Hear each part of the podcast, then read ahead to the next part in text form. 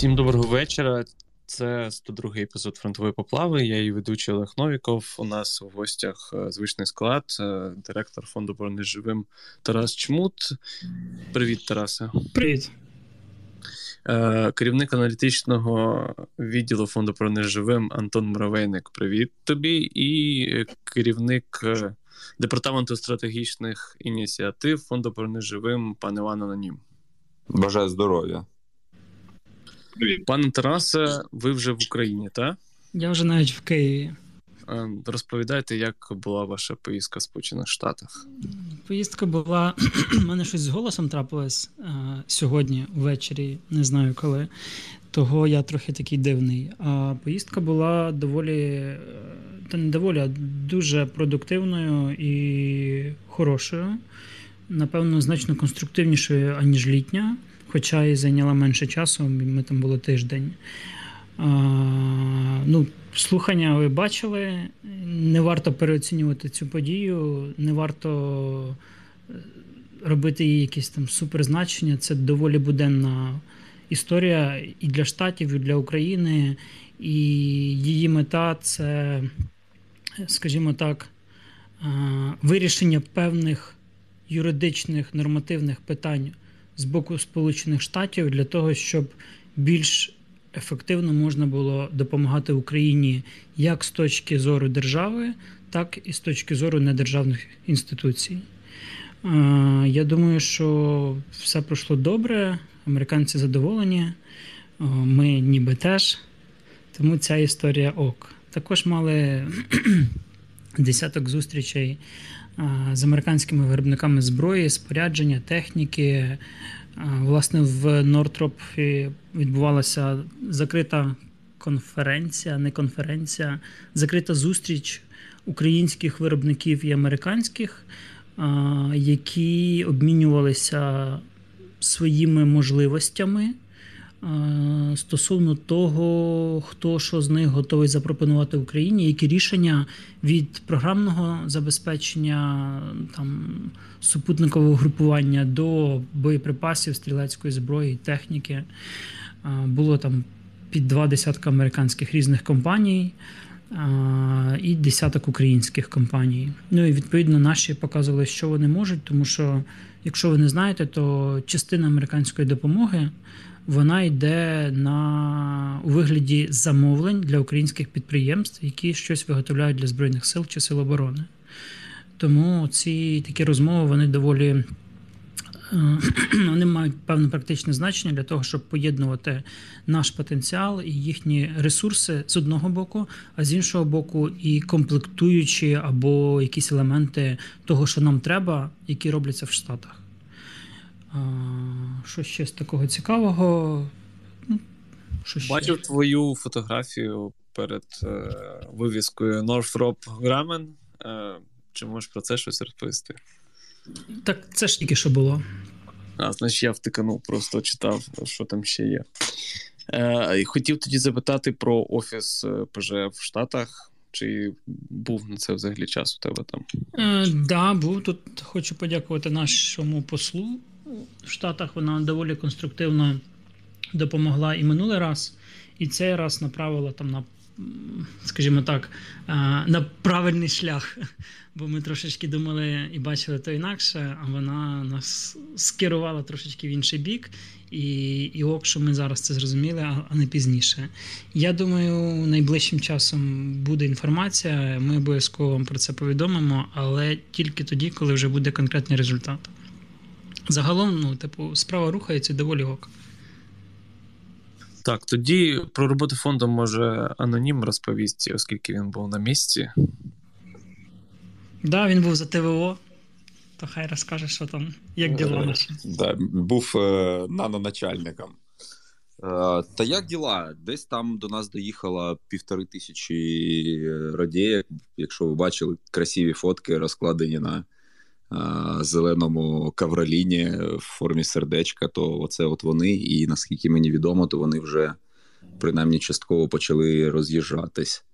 Так само частково почали роз'їжджатись е, тепловізори, які приїхали там скільки тижня-півтора-два тому. Це е, партія, яка найбільша в історії. Е, от єдиноразова партія тепловізійної техніки, там щось 900 з копійками одиниць на 3, 3 чи 3-4 мільйони євро. Тому що решта це 60 ПВС третього покоління. А, Так, ну але в будь-якому випадку там величезна кількість е, тепловізійної техніки. А, а так, все в поточці відпрацьовують хлопці північ, відпрацьовують схід, все в штатному режимі. Ну і дві лелеки ми передали, два комплекси по два борта і по наземці. Про одну ми вже відзвітували. Вона пішла в аеророзвідку Національної поліції. І ви здивуєтеся, але аеророзвідка Нацполіції одна з топових в цій країні. І і до 24 числа вони дуже активно працювали, і в них дуже великий досвід, і там дуже толкові хлопці. І після 24-го так само Нацпол продовжує працювати. Тому один один комплекс пішов їм, а інший в одну з механізованих бригад, теж яка доволі відома в цій війні. Хоча в нас, напевно, більшість бригад старих відомі в цій війні. Так, і там заїхала е, вже, мабуть, у військах четверта МТОХа, які показують себе дуже-дуже гарно з точки зору того, скільки на них витрачено коштів і скільки техніки вони відновлюють власне під час своєї роботи. А ми не писали про це ще про третю, про четверту. Ну, ще не писали. Я, здається, в сторіс щось бачив про МТОшку, але не знаю. В сторізі то перша була. То та, що пішла Сімутіну перша. Та, що зразу поїхала після передачі на південь і там працювала по Одеса, Миколаїв, Херсон. Так, тут, власне, є питання від спонсора в чаті. Е, чи тут написано, звісно, як фонд справляється з ремонтом дронів, які передаються війська? А я хочу запитати, чи взагалі ви цим займаєтесь? Йдеться про великі е, розвідувальні комплекси, а не про якісь там мавіки. Займаємося. Е, ну тут дво, давайте так Трибока історія. До 24-го ми займалися відновленням мавіків силами українських сервісних центрів, і ті борти, які вдавалося забрати, або ті, які були пошкоджені, ми ремонтували. І, умовно кажучи, там з 10 втрачених бортів зараз я так на око скажу, там три поверталися до строю. Ну, Втрачених це некоректно сказано, пошкоджених. Де подекуди це збиралося там з двох з трьох, десь це просто докуповувалися запасні частини, якісь просто поверталися і розбиралися теж на донорів. Зараз це наскільки величезна кількість, що ми ну, не мінімально. Ми трошечки цим займалися е, станом на літо. Ми ще навіть публікували там гарні фото, як це все робиться. Колись був пост. Чи продовжуємо ми ремонтувати, я не знаю, оскільки кількість мавіків, аутелів зараз у військах неймовірна і використовуються, втрачаються вони так само в неймовірних масштабах. Що стосується більших безпілотників, лелеки, наприклад, то на них розповсюджується сервісне обслуговування ремонт, і виробник е, дуже гарно відгукується і зазвичай там своїми коштами відновлює борти, ремонтує, дообладнує. І ті лелеки, які ми закупили в квітні, вони були найкращої топової, максимально можливої комплектації на той період часу. Зараз їх ціна значно вища. І ну, тобто нам дуже пощастило, бо ми забрали ну, там, вдвічі, напевно, дешевше, чим вони зараз коштують. І незважаючи на те, що всі терміни пройобані, вибачте за це слово, тому що комплекси мали бути поставлені до кінця серпня, але виробник забезпечує їх технічне обслуговування ремонт. Те ж саме по шарках, те саме по ПДХах, те саме, але окей, те саме по скайтону, по рейберду. Плюс-мінус подібна історія з фурією. Ми їх небагато купували, і ми купили для Азова один повноцінний комплекс, який в них був готовий. І далі докуповували там, здається, декілька тушок, чи чи таких е, оплачували ремонт пошкоджених тушок для тих, хто на них працює. А, Може, я ще щось забув? Ніби все. Та хотів ще повертаючись, що ти сказав про аеророзвідку у нас в поліції. Тут питають, чи вона працює на якомусь конкретному напрямку, чи вони розсереджені по всьому фронту. Я не думаю, що це має якесь значення. Вони працюють там, де потрібні, і вони працюють ну, зрозуміло офіційно в, в структурі Сил безпеки оборони на визначених ділянках, там, де є потреба. В цілому, Нацполіція, е, Нацполіція в цій війні тому числі воює, і якась кількість сотень їх людей постійно знаходяться на лінії зіткнення і виконують поставлені завдання. Тобто, це не тільки стосується поліції, яка забезпечує е, там контроль, порядок на прифронтових територіях, але й безпосередньо беруть участь в бойових діях. Е, так, власне, ще хотів запитати про шарки, про які ти згадав там буквально вчора фонд писав, що вже збирали на 6 комплексів. Чи задоволені ви взагалі темпом? Збору? Так. Е, Ну, в принципі, так, тому що ми почали в першого якогось там листопада один комплекс в тиждень, плюс-мінус. Ну, Мене це влаштовує, називаємо це так. Звичайно, можна швидше, але у нас зараз доволі багато інших проєктів в роботі. І це проєкт, в якого для фонду унікальна механіка збору з кожної літри одна гривня, і це в цьому замисел, що він паралельно йде іншим проектам. Але загалом так, виробництво йде. Я десь місяць назад був на підприємствах, де відбувається а, збирання. А, ну, Збирання авіаційних компонентів, тому що там 50% вартості це ж шасі, командний пункт, і оця вся машина, яку ми ну, ми воєнний департамент розробив. Тому все поки що по плану. І більше того, я думаю, трохи пізніше, коли нам дозволять, ми повідомимо певні апдейти по технічних характеристиках комплексу, які зараз вже доведені практичними випробуваннями, польотами застосуваннями, і ТТХ трошечки будуть кращі, чим очікувалось, без зміни вартості. Так, власне, ще в аноніма хочу запитати, е, чи там щось змінилося з е, темпом збору на блекбокси. Я бачив, там буквально там кілька днів тому лишалося щось там 43 мільйони. Е, чи вже стало краще? Стало суттєво краще, тому що тому що завтра ми закриємо цей збір, тому що вже майже зібрали. О, Це прекрасно. Друзі, та підтримуйте цей проєкт. Е, на Монобанку кидайте, або можете перераховувати на рахунок фонду і там в підпису писати, що це прямо на Blackbox. Зокрема, ми останнім своїм перерахуванням від е, фронтової поплави так зробили. І ставте лайки. До речі, на трансляції щось багато глядачів, а лайків мало. Так, тут ще є питання, можливо, до Тараса. Е, питають, власне, яка зброя є найбільш ефективною для протидії дронам з економічної точки зору? Е, дронам будь-яким? Так, тут не уточнюється. Ну, скоріш за все, артилерія зенітна, але. Але ну, артилерія зенітна, хай буде так. Е, також ще просять прокоментувати цю історію з тим, що у нас нібито є турецькі ракети і турецькі РСЗВ. Е, що значить прокоментувати? Чи є. Ну, е, ну чи ти є. знаєш, чи є вони да, у нас? Є. Якщо ти знаєш таку інформацію. Знаю. І якщо можеш, розповісти коротко про них. Почитайте в Гуглі і Вікіпедії, чи є. От починається. Чи давно, дуже давно, чи багато немає значення, чи працюють, працюють, чи буде ще. Я не певен, що треба, бо ну, бо є Хаймарси, МЛРСи, і питання не в кількості пускових, а в кількості боєприпасів. Е, тут ще є питання від слухачів е, щодо шарків, і питають, чи проводяться якісь додаткові льотні випробування, наприклад, щоб використовувати шарки як протидію РЕП. Шарк як протидію РЕП?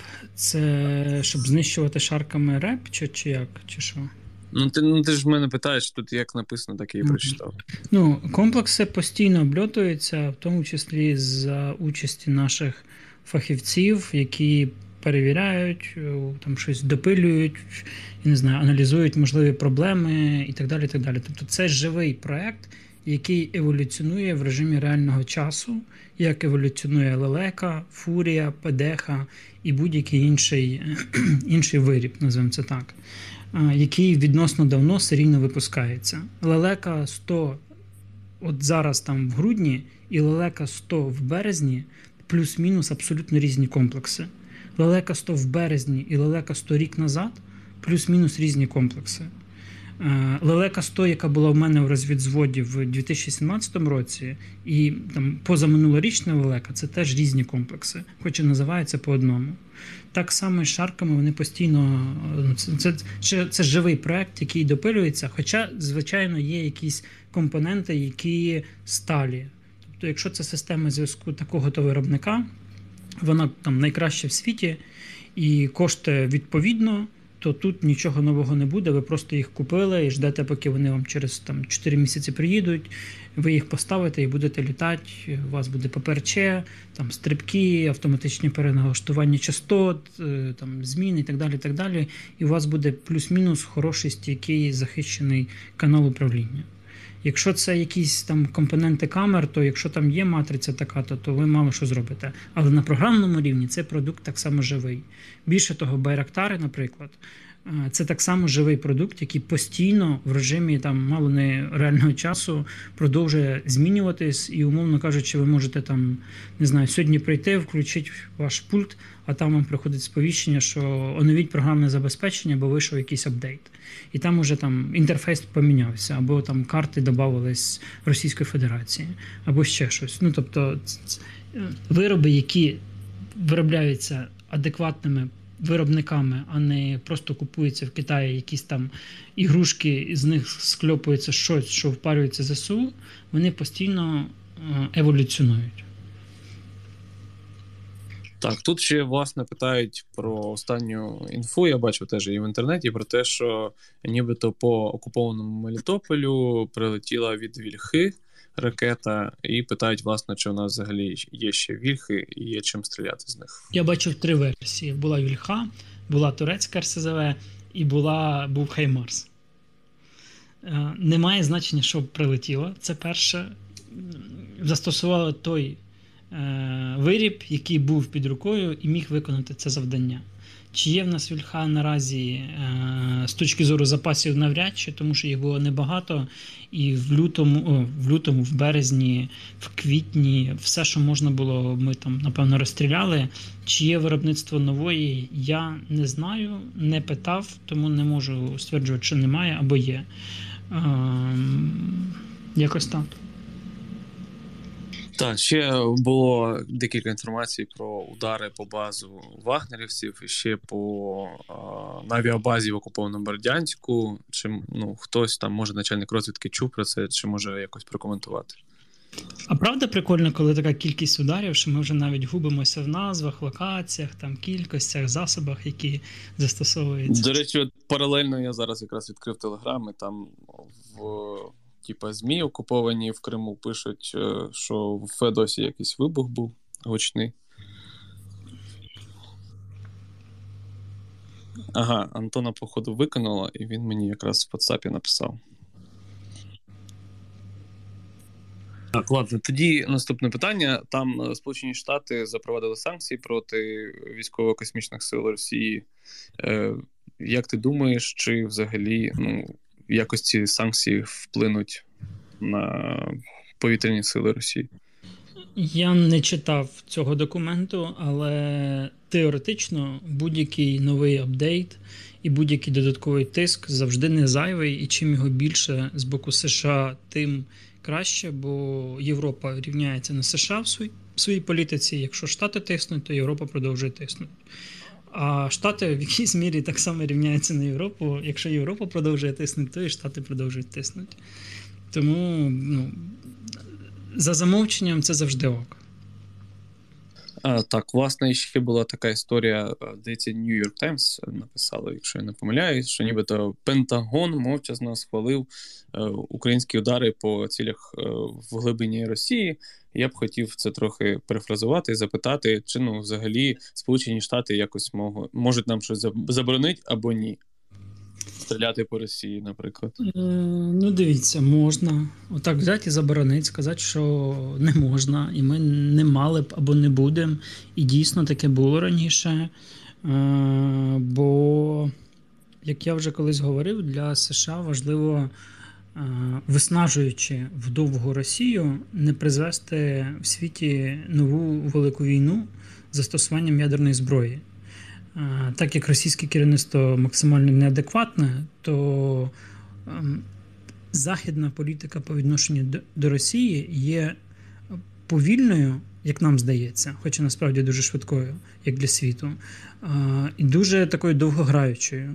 І відповідно в певні періоди часу дійсно нам нас не заохочували за те, що ми проводили ті чи інші операції на виключно російській території, ми не говоримо навіть про окупований Крим. Е, але знову ж це все еволюція. І коли оці всі умовні червоні лінії е, пробиваються Україною, і ніякої відповіді немає, або вона є, але вона ні на що не впливає, тому що Росія не здатна на щось вплинути, плюс-мінус, то можна якось оцю, знаєте, лінію глобального пиздеця посовувати. І от ми її потрошечку совуємо, совуємо, совуємо, дозволяючи собі все більше, і більше і більше. Е, при цьому з російського боку не відбувається якоїсь стратегічної там, не знаю, перехоплення ініціативи, перемоги, будь-чого. Да, Нам дуже важко на фронті, і втрати високі, і там техніки не вистачає, з боєприпасами катастрофічна ситуація. Але при цьому Росія все одно не досягає своїх цілей, в принципі, ніяких. А ми, продовжуючи тримати фронт, десь тактично наступати, ще й зараз там кожен день десь щось вибухає. Того ну, продовжуємо працювати, продовжуємо збирати на Blackbox. Я думаю, ми завантажимо виробництво там на півроку, може і рік, а там, можливо, ще щось докупимо. Е, так, тут ще є питання про. А, Іван, що ти хотів додати щось? Так, да, я хотів е, трошки не те, щоб розширити, а, ну, мабуть, додати про те, що е, дійсно ну, світ просто галопом несеться з допомогою нам, а нам здається, що цього це занадто повільно. Повірте, це дуже швидко. І вже можна точно говорити про те, що е, західний світ, да, Штати і Британія в першу чергу, і всі інші пацани, які за ними підтягнулись, е, вони обрали стратегію, ну, яку можна, мабуть, назвати контрольованим занепадом Росії. Власне, живіть з цим. Е, так, власне, тут ще є питання про військово-морські сили України, і питають, е, як е, ВМС дійшли до концепції морських дронів, і чи взагалі вони про таку концепцію думали до 24 лютого.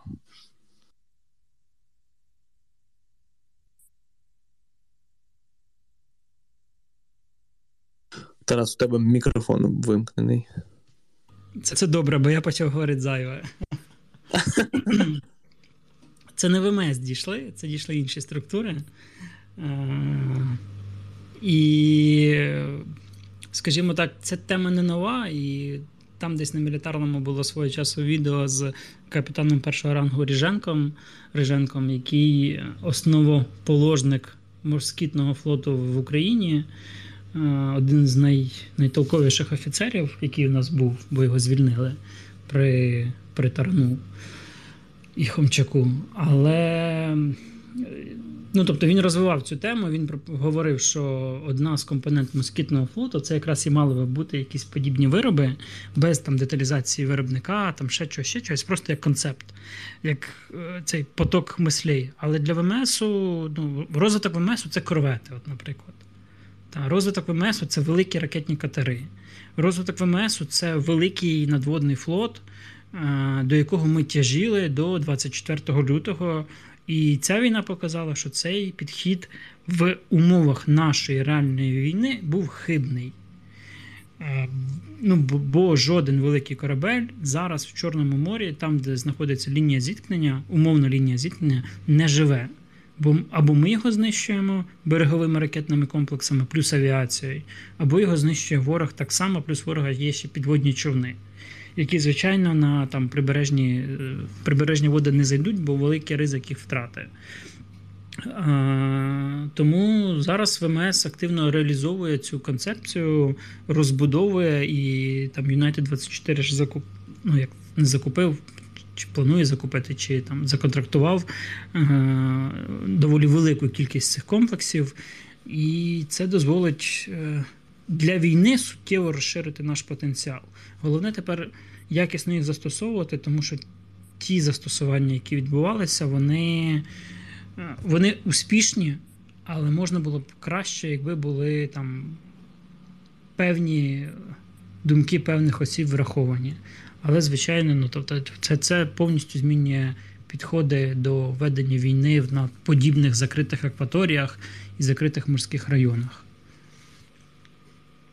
Е, так, там у пана Антона проблеми з інтернетом, але тут є питання, можливо, він, звісно, в курсі, а може е, пан Анонім е, прокоментує. Там на озброєння взяли вітчизняну автоматизовану систему управління військами дзвін. Чи можете ви щось про неї розповісти? Бо я єдине, що знаю, що там детективи НАБУ проводили розслідування щодо цієї системи. 600 мільйонів гривень розкрадених коштів за курсом 2020 року. Це дуже давно. Це, це, це, це та сама історія. Я пам'ятаю, що там навіть слідчі дії якісь проводились. Хто буде балакати про цю історію? А, Та ну що, я можу сказати, що я бачив дзвін один раз в наметі. А, Це при Хамчаку було. Це на рівному? Да. Ні, ні, ні, ні, не на рівному. Це було тут в Києві коли розгортався ситуаційний центр е, в командуванні ТРО ще того старого в складі сухопутки. І у них там була виставка, і цей во. І був був в наметі розгорнутий цей дзвін, там доповідь е, робили. Це вже в той час, коли частина елементу цього дзвону знаходилася в будівлі КСВ, опечатана, і куди не мав ніхто доступу, тому що тут там йшла ця кримінальна справа. Ну, ти ж сам знаєш, що ця історія мутна, давньошня, і скільки на неї грошей витрачено. Тому я і спитав, хто буде це коментувати. Ніхто.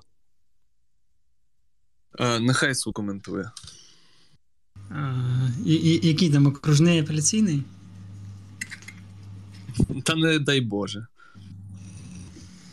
Так, насправді дивіться, є декілька е, аля АСУ, назвемо це так, тому що це плюс-мінус різні системи для різних завдань. Е, ну, Найвідоміша це Дельта, яка, напевно, на мою думку, найуспішніша. Є там ще термінал, є там ще деякі, які використовуються. Є окремі програмні продукти, як Кропива, е, як колись була Гісарта, які виконують теж певні великі або не дуже великі, там, ну, в залежності від рівня поглиблення конкретного воєнного організму в їх реалізацію. І ці всі софти, вони плюс-мінус е- різні, плюс-мінус виконують свої функції, плюс-мінус е- ну, якось реально працюють. Е- я не хочу говорити щось погане про дзвін, так само хороше. Е, колись на одній з перших зустрічей, ну, таких великих публічних зустрічей з Залужним після його призначення, він сказав, що ще до війни він вже війшов в історію, як, скажімо так, іншими досягненнями, але тоді він говорив, що хоче. Запам'ятатися як главком, який нарешті реалізував цю асу, про яку 30 років всі говорять, на яку витрачають гроші, але немає результату як такого ні в чому. Тому що була колись і Калина, і там і простір десь там, я не знаю, чи чи він ще живий, і і купа інших ДКРів, на які витрачалися подекуди реально десятиліттями кошти, і які не давали нічого. Є Оран ДПС, наприклад, теж АСУ. А є Телеграм, через який відбувається купа координації, купи військових частин ПВО. І невідомо, де більша користь в оренди, на яку витрачено десятки, можливо, сотні мільйонів гривень по старому курсу. Чи телеграма, де є 10 правильно змодерованих розподілених чатиків, через які відбувається обмін цілевказанням. І подібних історій дуже багато. Тут ще питають е, два дні тому. Буквально ця інформація була про те, що німецька компанія там виготовить для України дві системи ППО Skynex чи Skynix. Е, чи ти чув за це взагалі, що таке можливо, і може там в кількох словах скажеш, що це за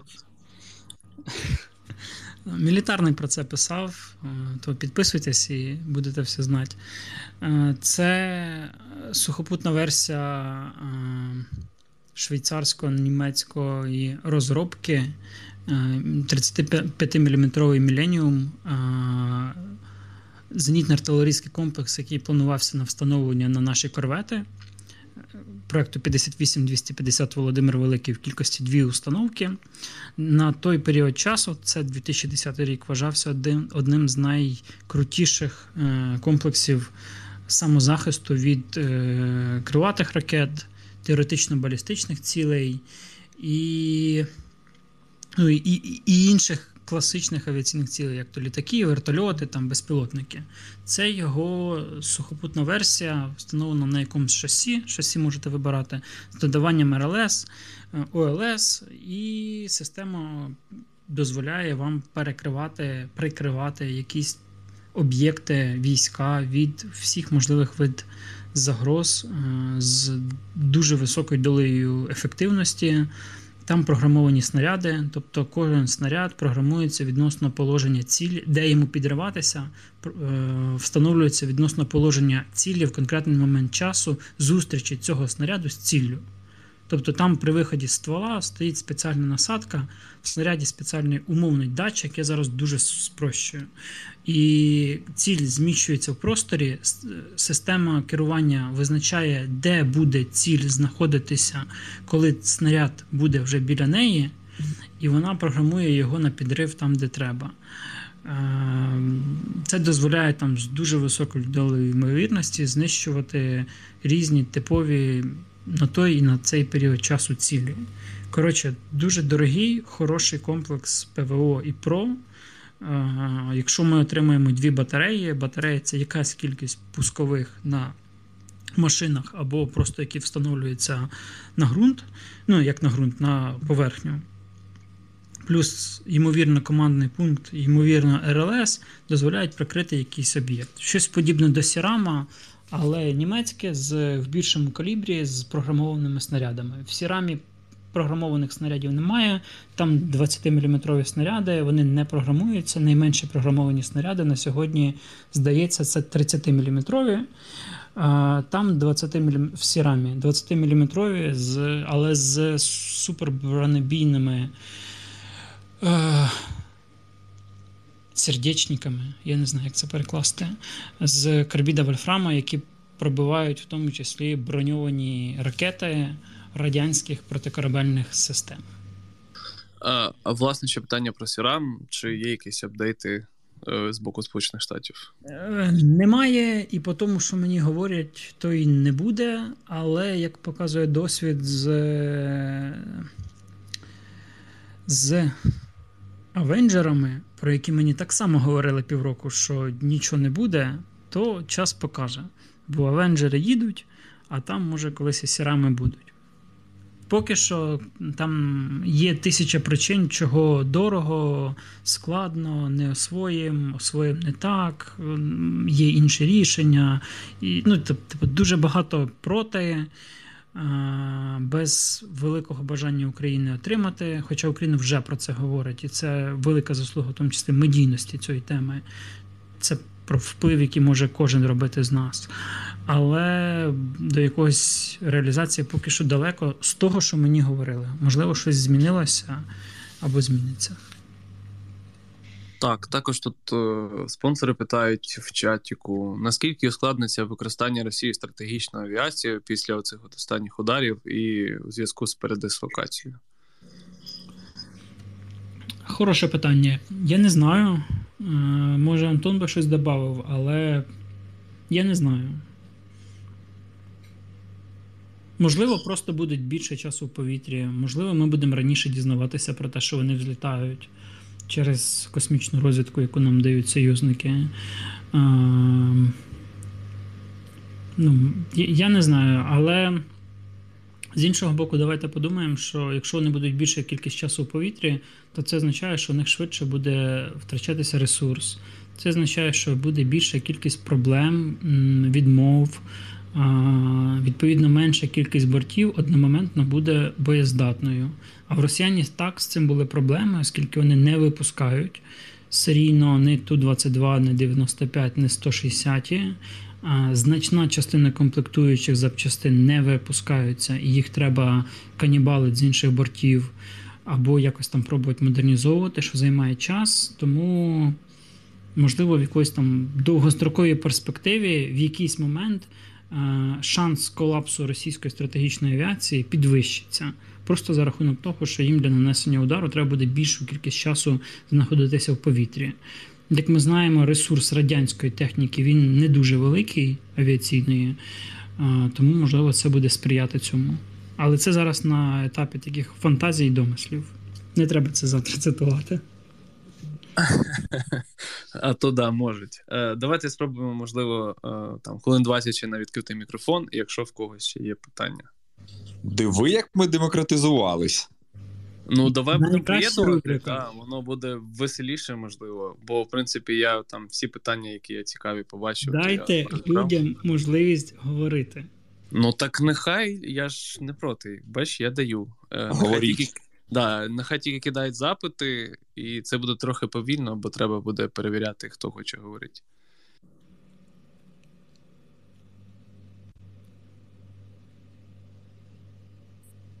Будь ласка, Степан, прошу.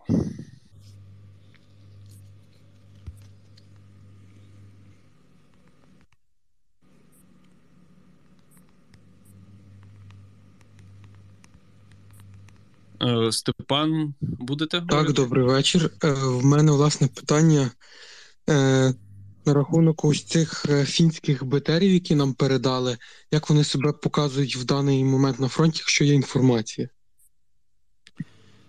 Дуже косвенно я запитував в тих, хто на них воює, називаємо це так. І відгук був, що це хороший транспорт броньований, їздить з мінімальним озброєнням і все. Якихось більш детальних е- відгуків я не отримував і я не збирав, бо якось не було коли, тому що кількість техніки, яку ми отримуємо різної, від різних країн величезна і ну, просто немає часу. Для нас плюс-мінус все підходить зараз, бо потреба величезна, без, безмірна, назвемо це так. І ще одне питання е, коротке теж. Нам в одному з попередніх пакетів, по-моєму, передавали М117, наскільки я пам'ятаю, по номенклатурі.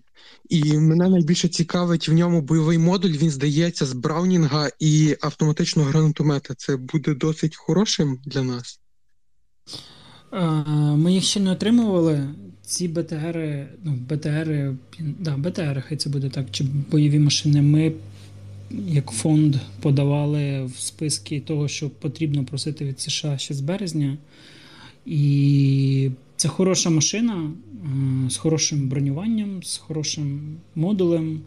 Е, коли вони будуть не ясно поки що, але рішення поставити 40-ку, 50-ку, а зверху ще можна ставити насправді 7,62 мм кулемет, але треба буде висовуватися з цієї башні воно доволі ок для виконання якихось базових задач під вогневої підтримки піхоти. Знову ж не зрозуміло, чи ми їх отримуємо як БТРи, тобто з е, та версія, де передбачена можливість розміщення десанту, чи ми їх отримуємо як такі бронеавтомобілі, БРМи е, для заміни там, умовно, БРДМ других. Але 40 і 12,7 Браунінг це прям хорошо. Пан Сільвер. Доброї ночі, панство. Вопросів декілька є. Перший, якщо я правильно пам'ятаю, нам передавали вампіри, котрі начебто заточені були під боротьбу з дронами. Є якісь відгуки по ним, тому що їх передали і нічого не чутно. Але це вже давече було. І ще питання: чи є якісь новини по товстій ракеті? Дякую. Вампіри це ви називаєте е, авіаційну гідру з лазерної голови наведення?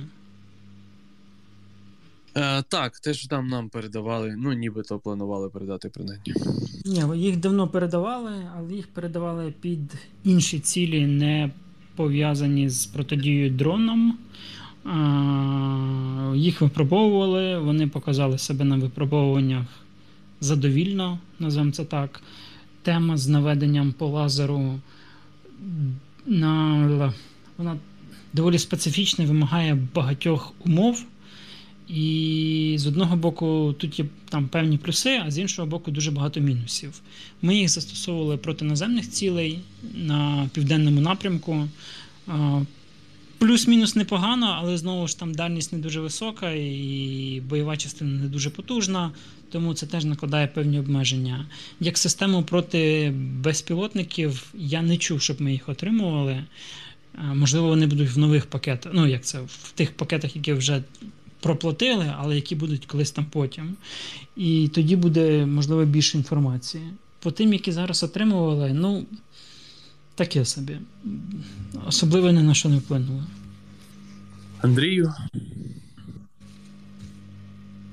Доброго вечора. Власне, давно не було цього питання. Мене люди просять запитати, чому не було булочки в конгресі і як вона там? Вона зараз ходить по кімнаті, поїла, ображена на мене, що мене довго не було.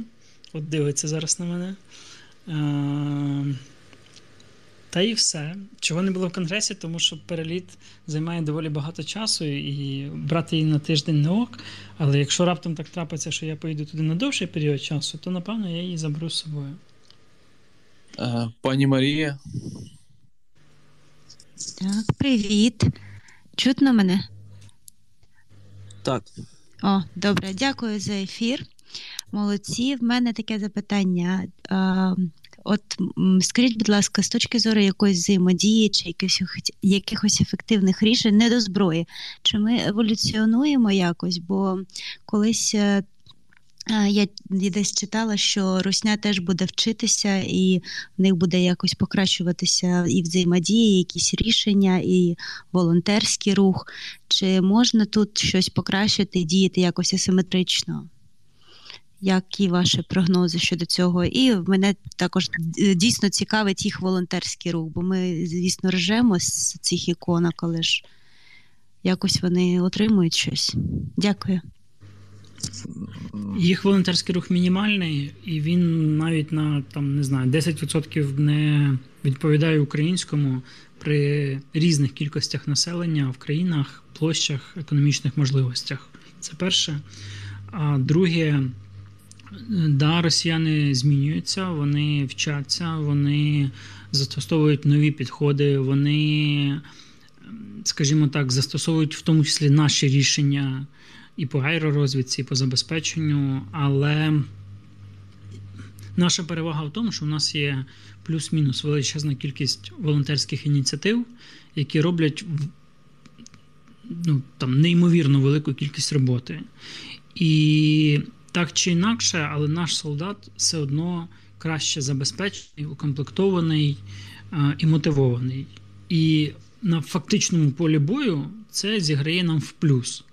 Хоча, з точки зору кількості бронетехніки, авіації, е, високоточного озброєння, тут росіяни там на 3-5 голів вище нас.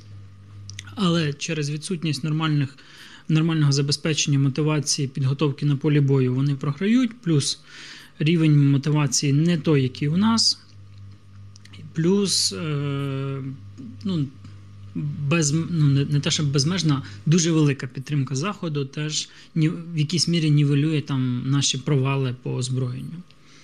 це постійно теж живий процес, і ну, вони вони еволюціонують, вони змінюють підходи, вони теж, е, скажімо так, вони менше цінують людей, але і для них більше втрати допустиміше, ніж для нас. Але при цьому вони дуже багато всього переймають на полі бою. І, ну, на жаль, це так. Чи вчаться росіяни? Звісно, вчаться. Так, да, я трошки продовжу. Чи вчимось ми е, так вчимось, але ми опинилися в тій ситуації, коли ми на голову вище, тобто ми краще фактично мали стартові позиції. Знову ж таки, безвідносно кількості озброєння, кількості людей і так далі. і так далі. Бо ми, як не як 8 років воювали конкретно Збройні сили та інші підрозділи сил оборони та безпеки. А росіяни тільки робили вигляд, що воювали, бо ну, одна справа, як ви розумієте, воювати в умовній Сирії, де літає ту, ту е, Су-34, і його ніщо не може збити. І росіяни такі: ха-ха, ми ось створили фронтовий бомбардувальник е, броньований, який взагалі абсолютно вундервафля, яка нічим не збивається. Так, звісно, вона нічим не збивається, бо її немає чим там збивати. А тут вона почала а, падати. А по волонтерству ми так само пройшли дуже хорошу школу в 2014-2015 роках. І це, власне, був нашим, ну, було нашим таким підґрунтям до того, що розгорнулося вже в кампанії 22-го року. Ну і плюс не треба забувати, що в нашому культурному коді українському є таке поняття, як толока. І феномен українського волонтерства це ніщо інше, як толока в масштабах цілої країни. Е, Олександре. Доброго вечора всім. Мене чутно? Чутно, чутно. Е, питання наступне: чи використовуються у нас е, бойові роботи на на шасі колісному або гусеничному? І чи взагалі перспективною є ця тема? Дякую. Не чув жодного реального застосування. Можливо, перспективна, але дуже в далекій перспективі. Скажімо так, я б таки не купив точно. Е, Данило. Е, добрий вечір, шановне панство. У мене питання по Кримському мосту, а саме е, пройшло більше двох місяців з ураження чи бавовни на Кримському мосту, і цікавий саме більш тактичний ефект е, цього явища, чи це ця артерія повністю пошкоджена, і росіяни вимушені е, використовувати якісь кораблики, е, чи там якісь танки ходять по ним, чи це відновилось повністю або частково. Дякую. А я не слідкував насправді, що там відбувається. Знаю, що вони ремонтують, але наскільки успішно не готовий сказати. І не певен, що з наявністю величезного сухопутного коридору в Крим якось дуже це сильно треба. Можливо, Іван щось доповнить. Ну, я насправді також не дуже слідкував е, за цією темою. Єдине, що десь там тиждень-два тому е, в руснявих пабліках е, в Тілегідь бачив, що ніби отой проліт, е, який е, впав, ніби його відновили, але пофіг. І ніби там останні пару днів сказали, що обмежать е, пересування автомобільного транспорту вагою понад півтори тонни, ну тобто заборонять. А так та дійсно сухопутний коридор, дорожний, залізнодорожний, плюс там же паромна переправа є з порту Крим до, до порту Кавказ її ж ніхто не відміняв. Е, Дмитре. Доброго вечора, дякую. Е, у мене буде пара питань. Якщо немає часу, то хоча б на перше. Е, пане Тарасе, ви багато разів розповідали про ракети, балістичні, криваті, дозвукові, надзвукові. Можна, будь ласка, розповісти плюси і мінуси всіх оцих трьох ракет одна від одної. І друге питання таке е, специфічне. На сторінках в інтернеті популярних українських звірів, типу Пес Патрон або е, Кіт Степан, є дуже багато іноземних е, сердобольних е, громадян, які підтримують Україну і донатять на там всі збори. І таке питання: чи не хотіли б ви використовувати пані Булочку для як ще один канал просування фонду Повернись живим на західну аудиторію, щоб теж якось розкрутити більше в соцмережах і щоб вона такою стала зіркою і на західну саме аудиторію, бо там люди іноді, мені здається, люблять тварин трошки більше, ніж людей. Дякую. По другому питанню ми про це не думали, але сходу я не дуже в захваті. Дивлячись на кота, йому ніби теж не дуже це подобається. По першому питанню, знову ж я вже говорив, балістичні ракети вони дуже простою примітивною мовою, схожі на снаряд, тобто вони летять вверх і по балістичній траєкторії з великої висоти спускаються вниз. Крилаті ракети більш схожі на літак, вони запускаються різним способом, умовно, як літак, летять нижче, швидкість менша, і летять по прямій, вражаючи ціль. В кожного з виробів є свої плюси і мінуси. Дозвукову крилату ракету, тобто літак, який летить по прямій, плюс-мінус легко збити, і ми це бачимо на відео, де їх збивають гепарди, я не знаю, там ПЗРК і так далі. Їх проблема ефективно виявити вчасно, оскільки вони летять низько. За рахунок меншої швидкості вони можуть летіти нижче і виявити їх складніше. Балістичні ну, надзвукові ракети тут те саме, тільки за рахунок швидкості кількість часу на знищення менша, відповідно, їх важче збивати. Але щоб отримати надзвукову швидкість, треба мати там потужніший планер, потужніший двигун, відповідно, більша енергія на витрачається на те, щоб доставити ракету на певну відстань. Відповідно, вона може бути більшою, більше габарити легше виявити і так далі. так далі. Це така постійна історія. Балістичні ракети вони можуть бути менш точні, вони потребують в якійсь мірі більшої наукової або технологічного підходу до їх виготовлення, але при цьому вони складніші в збитті, оскільки вони піднімаються високо, падають з великою швидкістю, їх перехопити може бути складно за рахунок швидкості.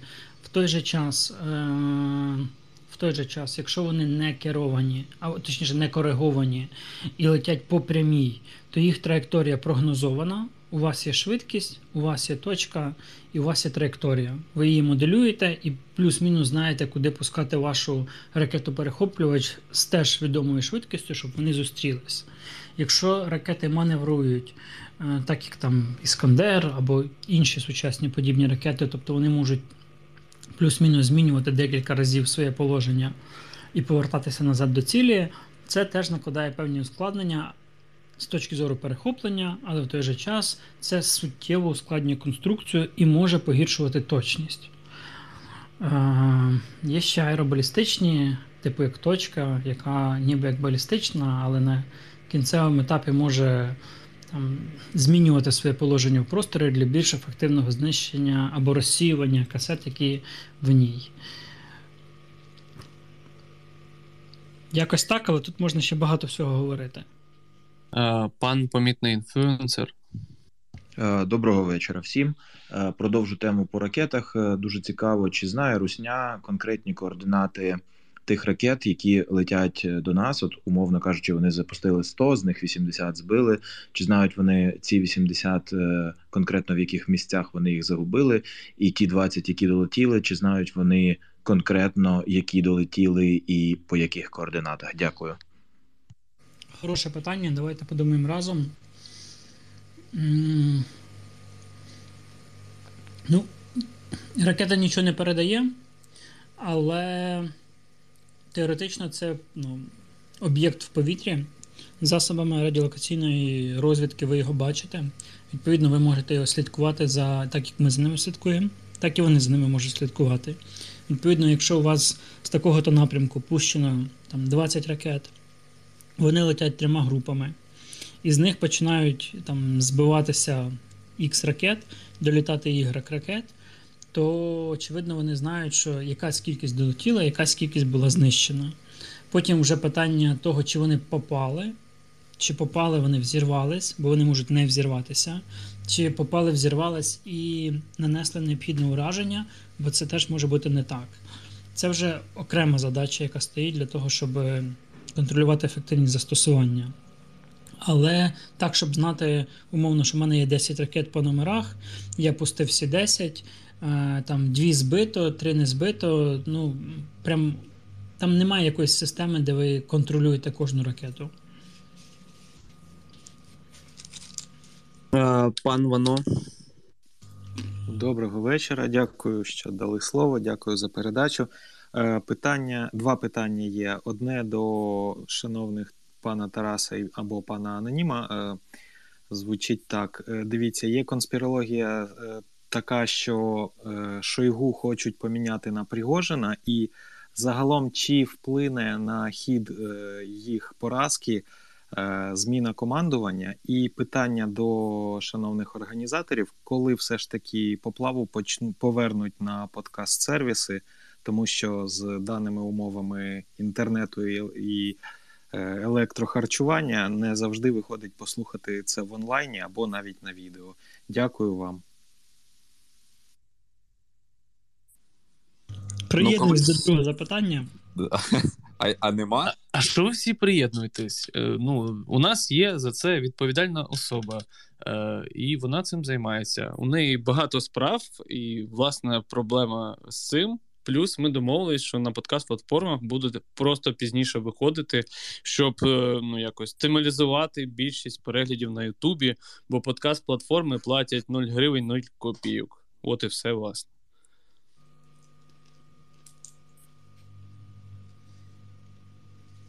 А що ви про перше мовчите, а тепер не будете відповідати? Ну, я можу трошки сказати. Е, Дивіться, колись не так давно. Шойгу вважався один, чи Шойгу, я не знаю, як правильно. Вважався одним з потенційних е, цих. Е, бляха, забув слово. Замін. Да, замін. Хотів сказати нащадків, але це щось е, не на тій мові. Е, Менше з тим, да, е, замін Путіна. Вочевидь, е, зараз е, так званий фанерний маршал, а це, е, як то кажуть, прізвисько Шойгу у військах Російської Федерації абсолютно не в пошані. Чому фанерний маршал? Тому що він ж абсолютно не військовий. Він якийсь там комуніст, комсомолець чи хтось то там, який 20 чи скільки років керував Міністерством надзвичайних справ, яке, в принципі, так само виявилось е, фанерним, скажімо так, піарним міністерством. Чи його замінять на когось, та хір би з ним, хай міняють, хоч Шойгу, хоч е, Герасімова. Е, питання в тому, що воювати вони не вміють, вони вміють кидатись м'ясом. А для того, щоб навчитись воювати, ну, треба вчитись. А якщо почнуть? А, Так це роки. Я думаю, що це це прям дуже довго. Я нагадаю, що там, наприклад, Радянський Союз да, кидався м'ясом в Другій світовій і плюс-мінус навчився воювати, так щоб прям не сильно кидатись м'ясом. Хоча, звісно, вони це робили ого як десь там а, в районі 44-го року. І то далеко не всі оці сталінські маршали навчились. Е, Олеже, давай твоє питання і будемо завершувати. Добре, можливо, це питання вже е, якось е, десь проповзало, але я так не услідив. А, Так, по-перше, дякую фонду. Дякую тобі, Олеже, за такий е, крутий простір, як поплава. А питання це ми постійно бачимо новини про а, те, що Польща щось закуповує у Південної Кореї, і власне тут впливає питання закупівель МТД для нас. Чому ми не можемо е, співпрацювати з Південною Кореєю так само, як це, ну, наприклад, робить Польща, з якихось політичних причин, чи можливо ще якісь? Бо в нас немає грошей, бо ми країна банкрот, бо в нас немає грошей, і завтра їх теж не буде. Дякую. Ми купуємо величезну кількість всього, в першу чергу боєприпасів. Е, купу різної зброї і озброєнь. Просто ми про це не пишемо і не озвучуємо, тому ви про це не знаєте. Але при цьому всьому у нас тупо немає грошей. Так, власне, всім дякую, хто ставив питання. Приходьте ще. Я думаю, що ми будемо так, от е, гібридно це проводити. Половина так, половина так. А можливо, просто завжди будемо давати прямий е, доступ до мікрофона. Чотири місяці боротьби дають своє.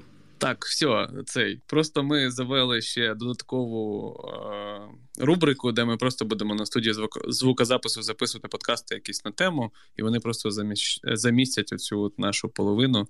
І Тим паче, що багатьом дуже сподобалось е, наш перший подкаст, який власне подкаст з Анатолієм Тере Антоном Муравейником. То ми будемо ще записувати. Планується там ще один з анонімом з Іваном. Можливо, там наступного тижня, можливо, цього подивимось. Е, Власне, хіба останнє питання, Ваня, що по русні? Русні пизда. Всім дякую, друзі, що слухали. Е, всім спокійної ночі. Можливо, там ще десь біля Феодосії якийсь вибух буде. Е, головне, щоб у нас було тихо. Добраніч. Дякую вам. Давайте дозбираємо на цей блекбокс. І нарешті я підпишу цю угоду. І запустимо нормальну зброю. Ну, нормальну в значенні публічну. Так, давайте е, докидати гроші, там вже не так багато лишилось, наскільки я зрозумів. Добраніч, люблю цілую пух. Замість Антона скажу обняв приподняв.